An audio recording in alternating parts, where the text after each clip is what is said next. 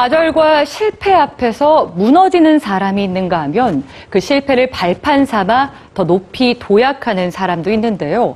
이 둘의 차이점은 과연 무엇일까요?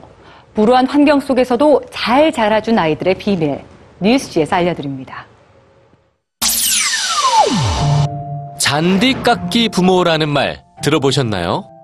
최근 미국 명문대생들의 자살이 잇따르자 이 잔디깎기 부모의 양육 방식이 도마에 올랐습니다. 그들은 직접 잔디깎기 기계가 돼서 자녀가 걷게 될 그 길 위에 놓인 위험 요소와 장애물을 말끔하게 제거합니다. 잔디깎기 기계 부모를 둔 아이들은 잡초와 돌멩이 하나 없는 평평한 길을 걷게 되죠. 성공만이 존재하는 길입니다. 그런데 만약 잔디깎기 기계로 제거하지 못한 역경과 마주치게 된다면 아이들은 그 역경을 스스로 잘 헤쳐나갈 수 있을까요? 성공만을 경험하며 명문대에 진학한 학생들이 돌연 자살을 선택하는 배경으로 잔디깎기 부모가 거론되는 이유입니다. 그런데 잔디깎기 부모의 과도한 보호 속에서 자라는 아이들 그 반대편엔 온갖 좌절을 혼자 헤쳐나가야 하는 아이들도 있습니다. 극심한 가난, 부모의 이혼, 알코올 중독과 정신질환을 가진 부모. 처지는 조금씩 다르지만 불우한 가정 환경에서 태어난 201명의 아이들이 있었습니다. 이 아이들은 어떤 사람으로 성장했을까요? 자신 앞에 놓인 불행을 잘 헤쳐갈 수 있었을까요?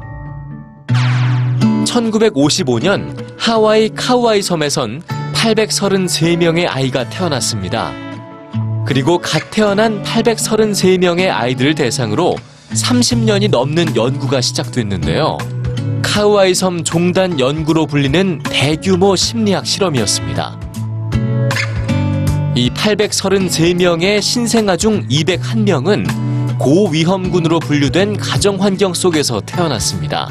연구진들은 이 고위험군에 속한 201명의 아이들 대부분이 사회 부적응자로 성장할 거라는 가정을 했습니다. 그러나 예상은 빗나갔죠. 201명 중 3분의 1에 해당하는 72명 때문이었습니다.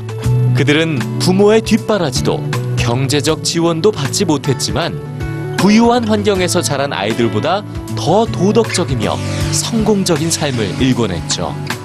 온갖 실패와 좌절을 경험하면서도 잘 자란 72명의 아이들.